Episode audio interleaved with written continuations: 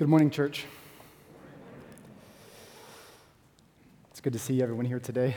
Um, if you've been with us for a little while, at least, you'll know that we've been going through the book of Mark and looking at what we called or titled The Way, in which we are exploring how Jesus is teaching his followers to follow him. What does it mean like to, or what does it mean to look like a follower of Jesus?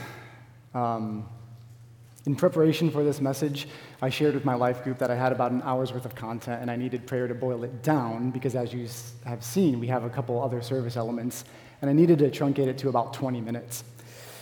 Uh, I was informed, or was suggested rather, that I actually didn't need to eliminate any of the content so long as I could talk three times faster than I normally do. As much as I enjoy listening to audiobooks at twice or three times the speed, I'm not going to do that to you today. But bear in mind that there is a lot to unpack, although there's only a few verses. Our passage today is in Mark chapter 10, verses 13 through 16. You can turn there now and follow along, where we'll see the disciples who are continuing to think that they've been with Jesus long enough to know the ropes, so to speak. They've been uh, behind the scenes, you know, getting VIP access to Jesus and his exclusive teachings uh, that he only saves for them. So, of course, they know how to call the shots by now, don't they? We'll see that at least when it comes to how they view Jesus' ministry in light of children, that they may have missed the mark. That actually, Jesus has a message uh, for us that ties in with our core value of healthy relationships. And we'll see that, at least in part, a healthy relationship between us and God involves a few things. It involves us coming to God, helpless yet hopeful. It involves us coming to God, coming uh, trusting and dependent, and coming to God for affection and blessing. Let's pray and then we'll jump into our text.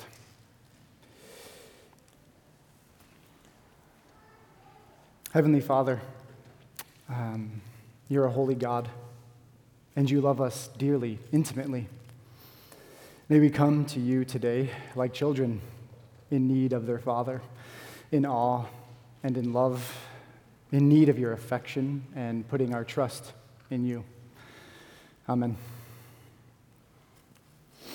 The concept of the Dunning Kruger effect is based on a paper done in 1999, which psychologists David Dunning and Justin Kruger tested participants in a few categories. There was logic, grammar, sense of humor, and what they found is that people who performed on the bottom quartile rated their skills far above average. Graphically, it might look something like this. So these would be the people who uh, rated themselves pretty high, however, tested pretty low. And uh, what might this graph look like if um, we were to look at it practically? It, it basically means that someone who knows a little might feel very confident in what they know until they know a little bit more. They, they grow in knowledge and then they realize, I actually don't know as much as I thought I knew. And their confidence uh, begins to, to fail them take that even further, when they begin to know more and become an expert, they, they get more confident, but they know their limitations as well. Practically, this might look like uh, someone in a group who um, is most likely to speak, even though they know very little about what they're talking about. Um, whereas the wise leader in that group might not speak up as often because they know the delicate intricacies about what they're talking about. It can also be seen in large shared skills like driving, right? Uh, there was a poll done in America that showed 93% of people in America think that they're better drivers than others. 93%. We, can, we can't all be better at something, but we all can overestimate our abilities. The disciples in this passage are overestimating their abilities. They're falling in line with the Dunning Kruger effect. They have spent just enough time with Jesus to feel confident in their ability to scaffold his ministry, but they speak up too soon. And we'll see it in verse 13 and 14. Take a look at it with me. And they were bringing children to him that he might touch them, and the disciples rebuked them. But when, they, when Jesus saw it, he was indignant and said to them, Let the children come to me. Do not hinder them, for such belongs the kingdom of God. So, parents and families here are bringing their children to Jesus. The disciples rebuke the parents, and then Jesus rebukes the disciples. The disciples, feeling pretty confident in what Jesus' ministry needs, they speak up quickly. Can you imagine what it must have felt like for these families to bring their children to go on this long trek to meet Jesus? It wasn't uncommon for people of this time to bring their children to the great teachers, the rabbis of the day, so that they could be blessed. And they were so close to getting the special blessing, and it's ripped away from them. It's like the rug swept out from under their feet. Have you ever experienced something like that? When I was in middle school, we had these scholastic competitions that always hyped us up. And they would set up the gym with all these cool prizes, lots of loud music, and a charismatic speaker. And this one year, I was hooked because in front of all of me, all of these fantastic prizes was one that had my eye, and it was the original Xbox. For those who don't know, uh, the, this console did a lot for online gaming, and it promised uh, leading edge graphics and games for the time. So I don't remember much of what was said that day, but I knew leaving that I had to do one thing sell as many magazines as I could, and I was going to get that Xbox. So that's what I did. And as I was selling, and as my mom was helping me sell, and as my church was helping me sell, I just grew in that anticipation, looking for that reward. And I just knew it was only a matter of time before I was going to get that Xbox until that day come and I fell terribly short not even close to receiving that prize.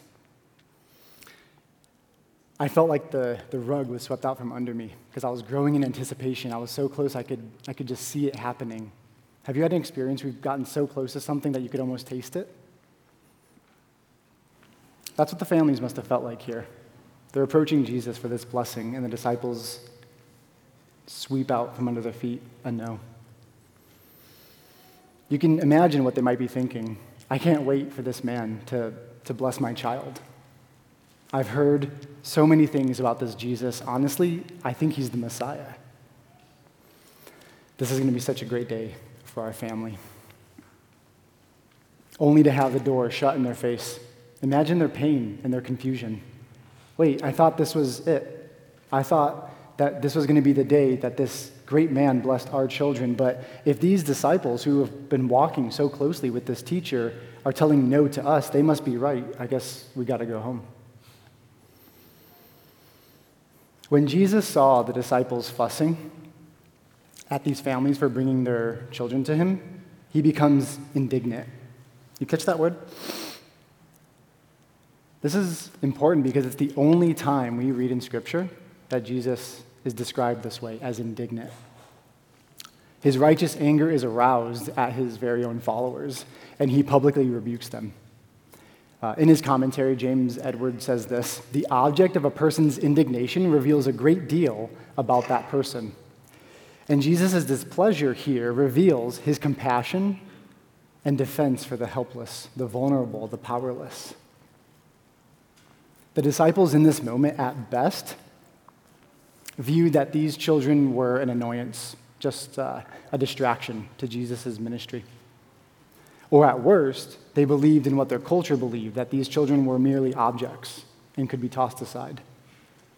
Either way, their attitude is a little concerning, considering just a chapter ago, in Mark 9, Jesus taught them to receive children in his name and to be careful not to have any of them stumble.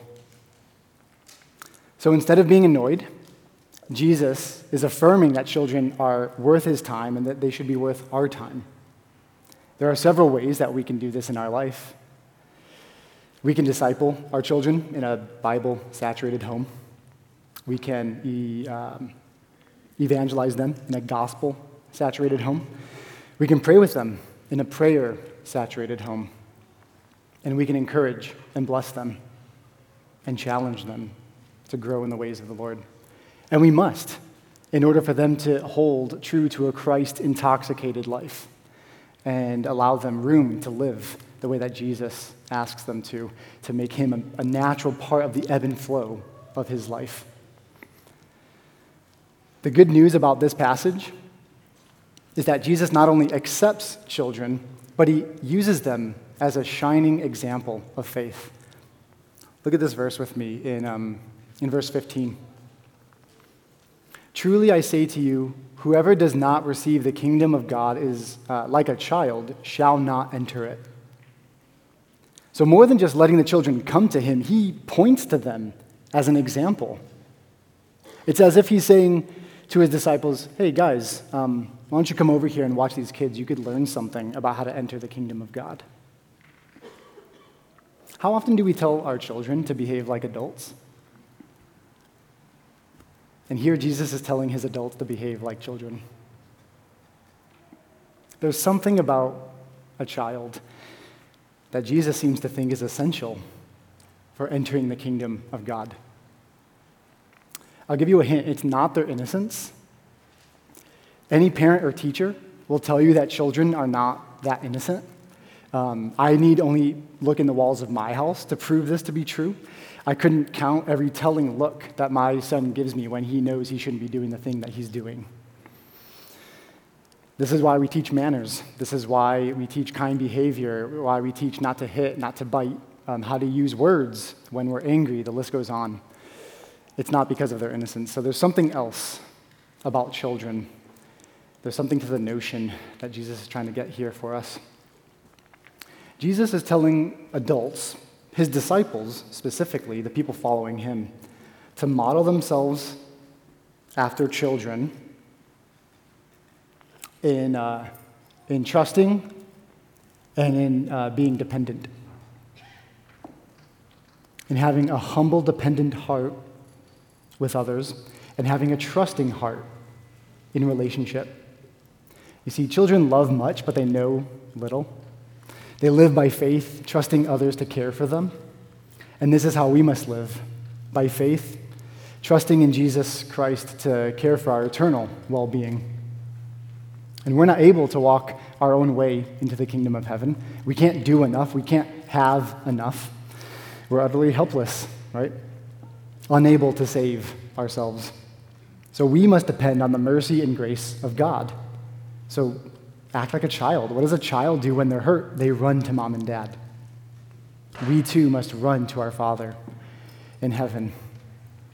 And while doing so, we trust and depend on Him.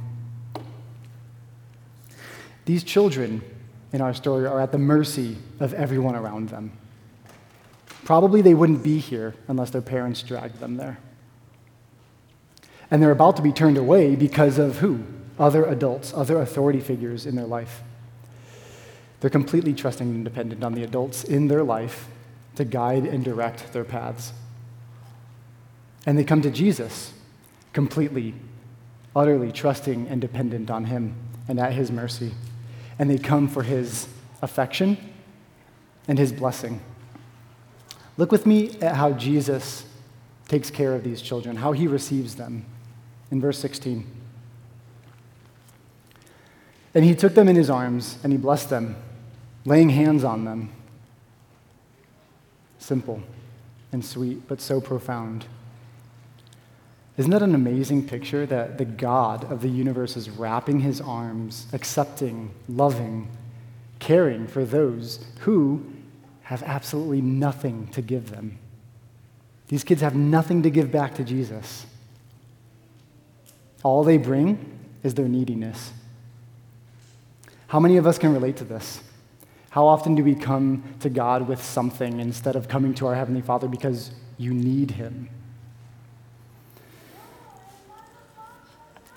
When looking at my sons, I don't feel less loving because they need me. It's because of my love that I'm driven to them in the middle of their neediness. How often do we come to God just trying to look like the perfect Christian that has it all put together? God, look at the things that I've done for you. Pat me on the back. Just trying to look like a capable Christian. But What if you came to God just needing to be held? Would that be okay? What if your prayer time this morning was filled with tears? And you shouted, Father, I just desperately need you right now. According to verse 16, he might take you into his arms. He might just bless you. If that's you today, I want to encourage you that God not only can take our neediness, He actually requires it. I don't think it's a coincidence that this passage is bookended by the teaching of Jesus on divorce and the teaching of Jesus on material possessions. In the former, you can make a direct line to Jesus' love and the defense here for children to his unyielding contention for the union of marriage. And then in the latter, we see a contrast between children who readily accept their neediness to a rich young ruler who believes he has all that he needs and then is in despair when asked to give it up. Let's go back for a second to the Dunning Kruger effect. Where are you on this graph today? Are you confident in your abilities? Do you feel like you've got it all figured out? Things are going well? Maybe you have all you need and uh, you don't need, or there isn't room for a Savior.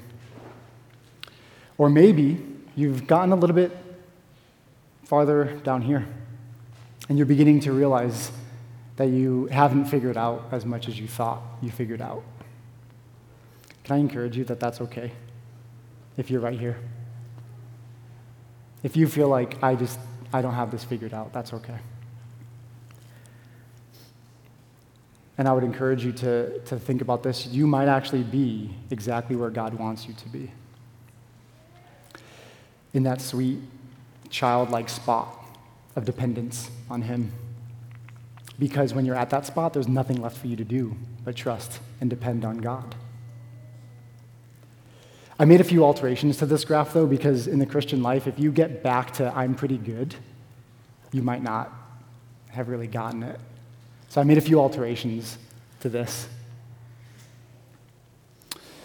Instead of growing in knowledge, I contend that we might want to grow in neediness.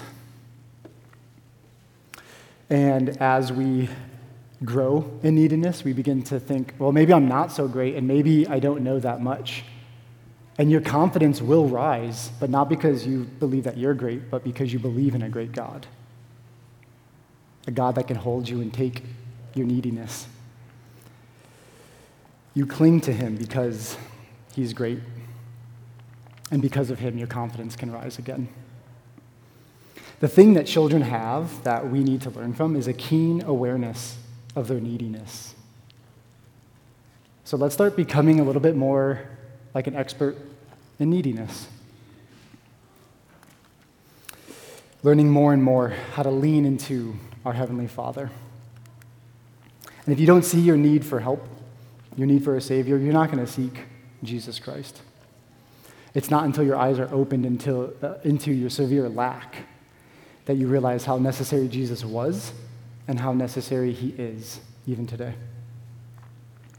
You know, Jesus was baptized by God, or uh, was baptized, and then God the Father said to him, You are my beloved Son, whom I am well pleased.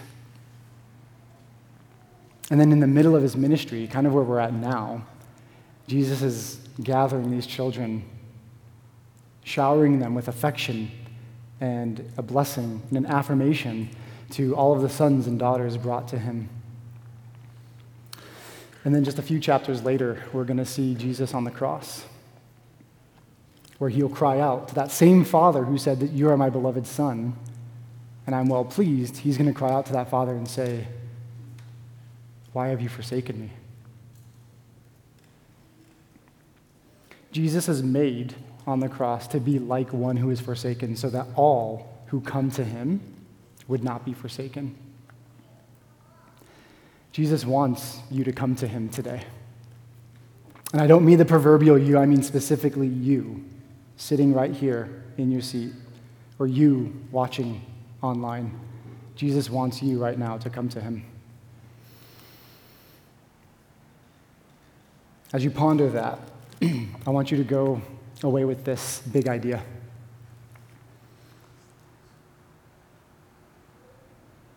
Doesn't look like it's going to come up on the screen, but the big idea for today is that Jesus lovingly calls us to be like children, trusting and dependent on Him. Will you trust and depend on Him and Him alone? Let's pray. Father, Abba, we come to you helpless. We come to you hopeful, trusting in you, dependent on you. Lord, we're in need of your, of your affection, of your love, and of your blessing. Would you help us to grow in dependence of you, Lord? And in all things, may we decrease and you increase. In Jesus' name, amen.